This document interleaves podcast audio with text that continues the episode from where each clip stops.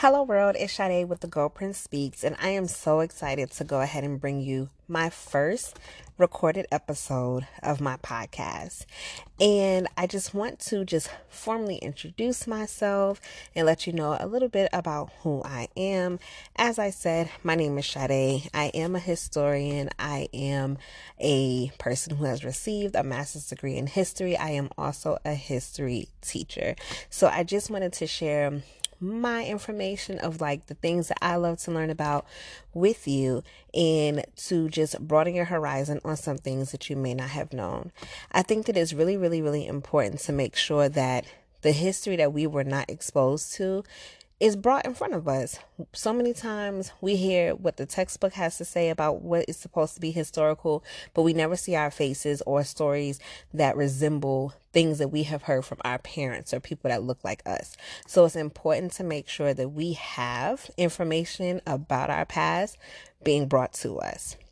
And so I'm excited to go ahead and jumpstart this first episode and to just share many more episodes with you all.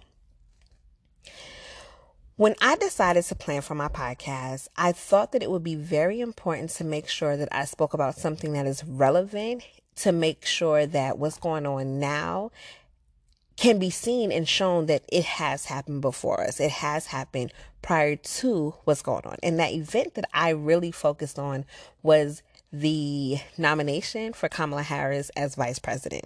She is a woman that is going to make strides because she is a woman of Jamaican and Indian descent that does become vice president. Never in the history of this country have we seen a female become vice president in America. And it is very important, and we do salute the fact. But I think that we can't necessarily just think of all of her accomplishments without thinking about all the women that came before her. So that is what I chose to craft my entire first episode about in a segment in a series that I like to call Standing on the Shoulders of Giants. And when I think about those giants, I think of the women that I'm going to be talking about that basically paved the way for Kamala Harris, that laid that foundation, that made that sidewalk for her to walk right into that White House. Because while she's there, there were so many other women that did come before her that tried to get there. And I think that every time they pushed and they pushed and they etched away a little bit, I think that made her walk a little bit easier um, for her to get where she is today. So let's go ahead and jump straight into it. The first woman I'm going to be talking about in this series is going to be Shirley Chisholm. And just like any other episode, what I will do is try to bring you some background knowledge. I cannot assume that everybody knows about all the people that I'm going to be talking about. So I want you to know just a little bit of who they are before you understand like the accomplishments that they made. So, looking at Shirley Chisholm, she is going to be born in Brooklyn, New York, November 30th, 1924. She is going to be the oldest of four children if you're an older child, I'm pretty sure you know that that is going to be a lot of weight on her shoulders because she's the first one, right? Not only is she the first child, she's the oldest child, she is also going to be a first generation child. Her father comes from Barbados, her mother comes from Guyana. And I know that in many many cultures, no matter where you're immigrating from, when you immigrate to a new place, especially America, there's this notion that you you're kind of living like two different lives. You're trying to make sure you don't lose your roots, but you're also trying to make sure that you are basically adhering to your new your your the place that you call home, which is going to be America. So I think that it was a lot of weight on her shoulders to try to make sure she's not losing, you know, those Caribbean roots, but she's also being who she needs to be, being a person first generation born in the states with that notion of being first generation, she is going to just encompass all of these different ideologies of hard work and not wanting to owe anyone. As she travels through her entire career, that is going to be Shirley Chisholm's main focus. I'm hardworking and I'm not going to owe anybody anything. When it comes time for schooling, Shirley Chisholm is actually going to attend the Brooklyn's Girls School. In present day, the the school is actually called the Brooklyn was actually called Boys and Girls School. It is located in Bedford Stuyvesant. So at one time there was the boys' school, Then it was the girls' school. Now they are co ed. They are no longer separated. She attended that school from 1938 to 1942. And then she is going to go on to go to Brooklyn College and graduate in 1946. Now, this is what I want to make sure that we are very understanding of while Shirley Chisholm is growing up in Brooklyn, there is still segregation. I think that that's something that a lot of people do not necessarily think of. They think, oh, New York, the North, there's no segregation. Yes, there is. And just a little, a small snippet. When you think about, if you've ever heard of the Green Book, the Green Book started in Harlem, which is in New York, right? And because that's because they had to figure out safe places for black people to go where they would not face racial discrimination so I know that traditionally we're taught that a lot of racism and segregation happened in the South. It did happen in the North as well. So I want us to make sure we keep that in mind as we're thinking of Shirley Chisholm and what she's fighting for. After college, um, she is going to do a number of things, but let's just backtrack a little bit. While she's in Brooklyn College, she is going to join the debate team. She enjoys debate. She is able to hold the conversation. She is able to argue her points. She does very well, but she does understand that there is a double edged sword, a target on her back. She has two things going against her in this time. She's black and she's a woman. And we already know that when you're dealing in, with the 1940s, they are not going to, society's not going to accept women. They have this notion that women wear, they should be in the house, they should be taking care of children, they should be doing domestic work, right? And so, for her to want to pursue politics, it is going to be a very difficult thing. And even though she doesn't do it right away, she will eventually get there. After college, as I said before, Shirley Chisholm is not going to immediately jump into politics. She's actually going to be a nursery school teacher. She works with the babies and she is going to eventually move away from that as she gets her master's degree in early childhood education from Columbia University. She's going to then become a consultant with a daycare division in New York City. While she's working there, she is going to become a major advocate for childcare and for working mothers, making sure that they are getting the quality services that they deserve. If you are a working mother, the last thing you want to think about is what type of child care your child is receiving or making sure that you have enough child care because you do have to go to work and you have to make sure that someone's able to keep your child. So Shirley Chisholm was that person to advocate for the equality of child care for working mothers. In the year 1953, Shirley Chisholm is actually going to start making headway with her political career. She is going to start to help the first black judge in Brooklyn get his spot. So she's going to advocate, she's going to campaign, she's going to make sure that she's like in that fight to make sure that he gets elected.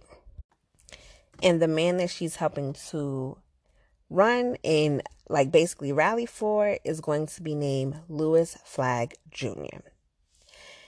This is then going to start leading to Shirley Chisholm in her own ventures in politics. She is going to go on and she's actually going to serve in a New York State Assembly. She's going to advocate for many different things. She's going to advocate for the New York youth programs, which were programs that could help those underprivileged students who basically needed more credits like they they kind of needed to attend night school, possibly, but they also wanted to get some college going for themselves.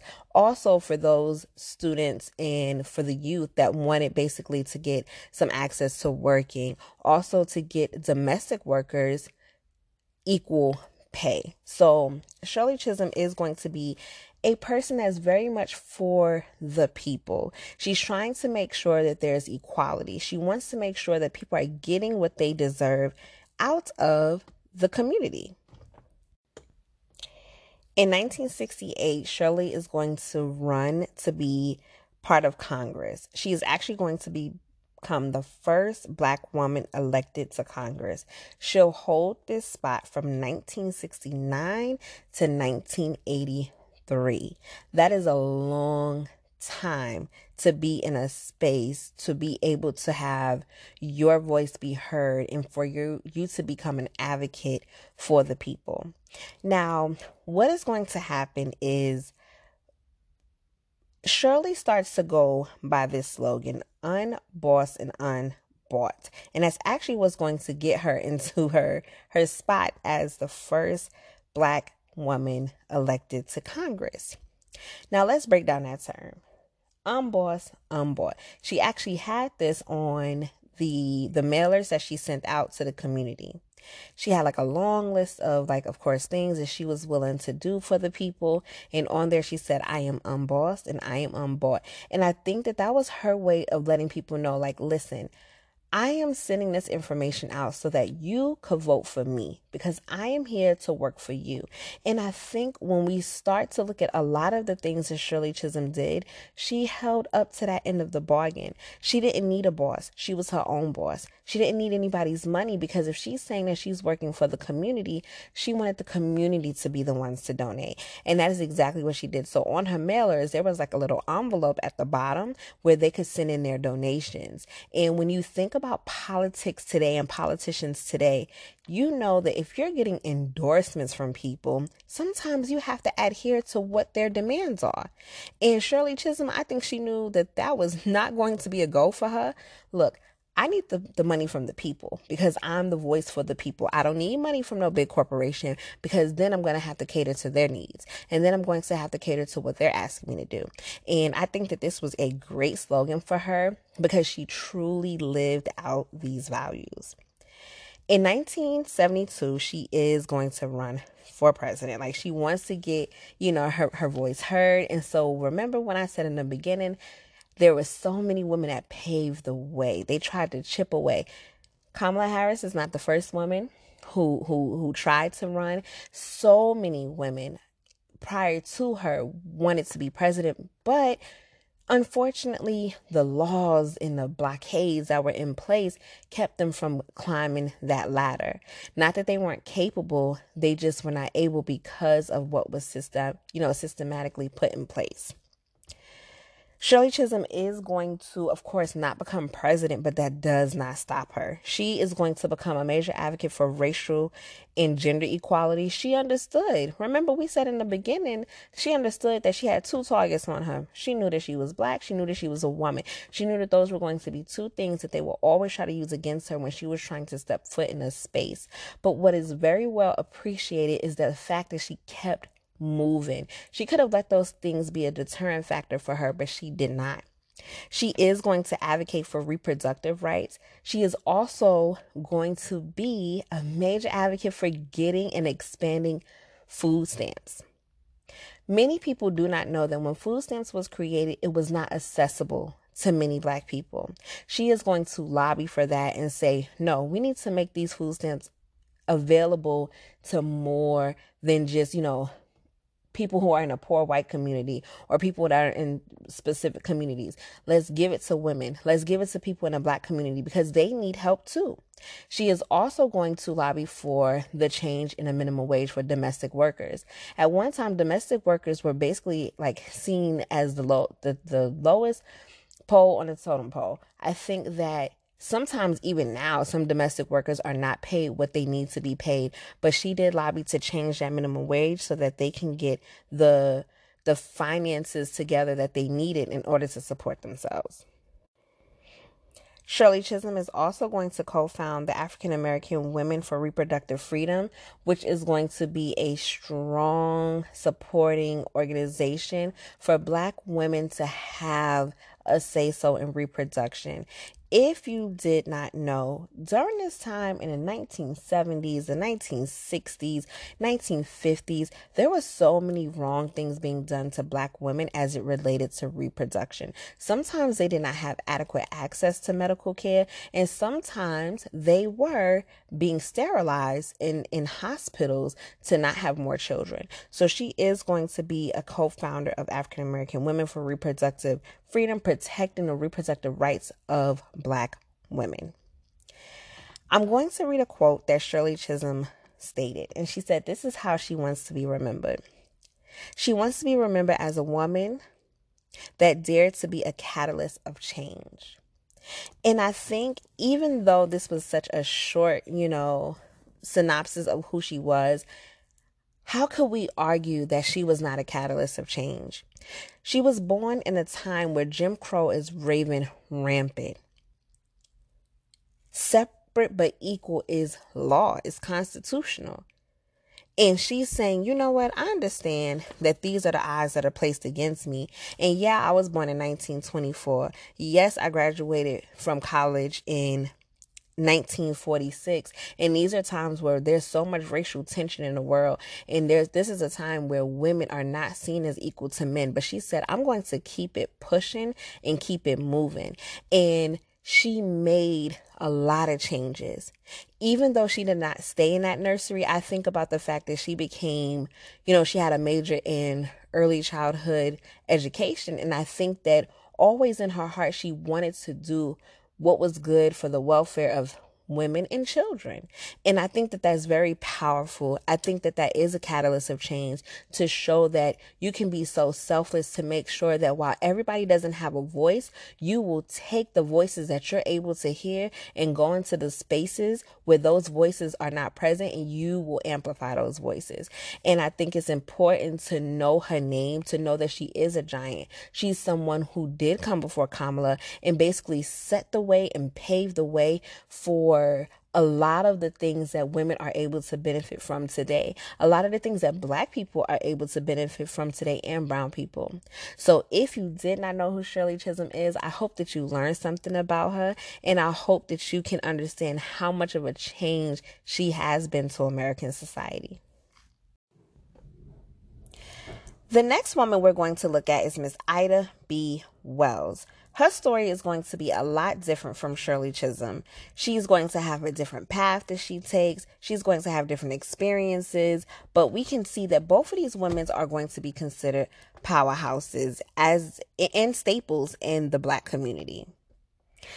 Ida B. Wells is going to be born July 16th, 1862 she is going to actually be born enslaved as an enslaved individual. We know that Shirley Chisholm, she's going to be born in 1924 in Brooklyn, New York. She's not going to be enslaved. She is born free. Ida B. Wells is going to be born enslaved. 1862, this is going to be before Lincoln drafts up the Emancipation Proclamation and is going to be way before those critical three amendments will come into play for Black people. If you don't know what those three amendments are, it's going to be the 13th Amendment, which is going to basically have grant emancipation.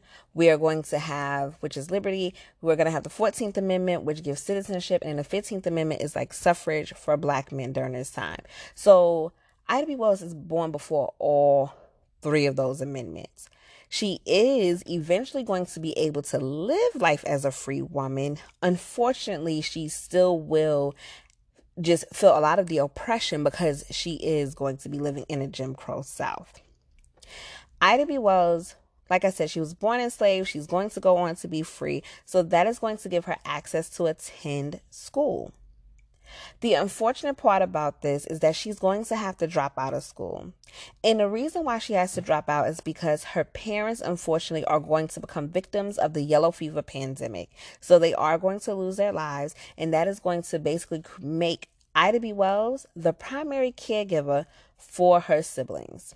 So, what does she do? She leaves school, she goes to get her siblings, and she's actually going to go to Memphis, Tennessee in Memphis, Tennessee, at this time she's 16 years old, she's actually going to tell them that she's older than what she is and she's going to become an educator. Now, teaching was a lot different during this time. For instance, say you want to teach a group of third grade children, right? You need to just make sure you have a fourth grade education. Say you want to teach a group of sixth grade children you need to have a seventh grade education. You almost you almost need to just be like a step ahead of the group that you're teaching because you've already learned that information. So, as I said, Ida B. Wells is going to become a teacher. She's going to basically become that primary caregiver for her siblings, and she is going to take care of them. Now, the issue is going to come not too long after this.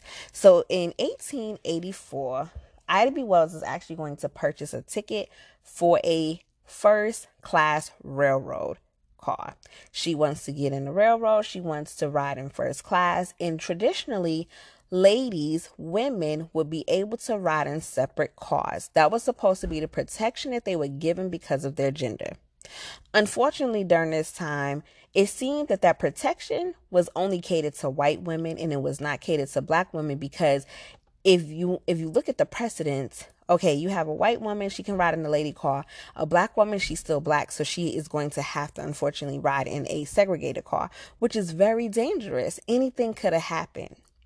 Ida b. Wells basically is going to stand up for herself. Listen i purchased this ticket. I purchased this first class ticket and i need to be in my first class seat. They're unfortunately going to throw her off of the railroad car and she is going to sue. She does not win that case. Of course, we know, especially because of Plessy versus Ferguson, um, they're going to rule Jim Crow constitutional. Separate but equal is law. We do not have to we do not have to adhere to anything else even though you say you purchased this first class ticket, if we determine that you are a black person, you need to be in a black only car and white people are in a white only car. This is going to ignite Ida B. Wells. She understands that this is not right and this is not equality, and she's going to basically dedicate her entire life for equality for not only just black people, but for women as well. Unfortunately, Ida B. Wells is going to witness another tragedy. So she is going to have a friend. Her friend actually was part owner of a store called the People's Grocery Store. Her friend was getting a lot of business, and this is, of course, a black owned business. Because the black owned business was getting a lot of customers and they basically were quote unquote stealing the customers from the other grocers the right the white grocers became upset. They are unfortunately going to lynch ida b. Wells friend. We all know that that is not justifiable. We know that there's no reason for you to try to kill anyone or lynch anyone because they're getting business that you thought belonged to you. But it's it, it's what happened. Is it is what was happening in the jim crow south. And everybody was angry about this. And so many people were standing up for this. And ida b wells is going to be one of them.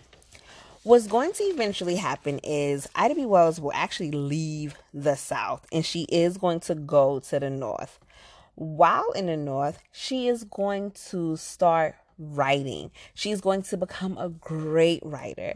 And in these writings, she is going to start talking about the lynchings of people taking place. Of course, she will talk about her friend. She will give a very detailed account of what happened.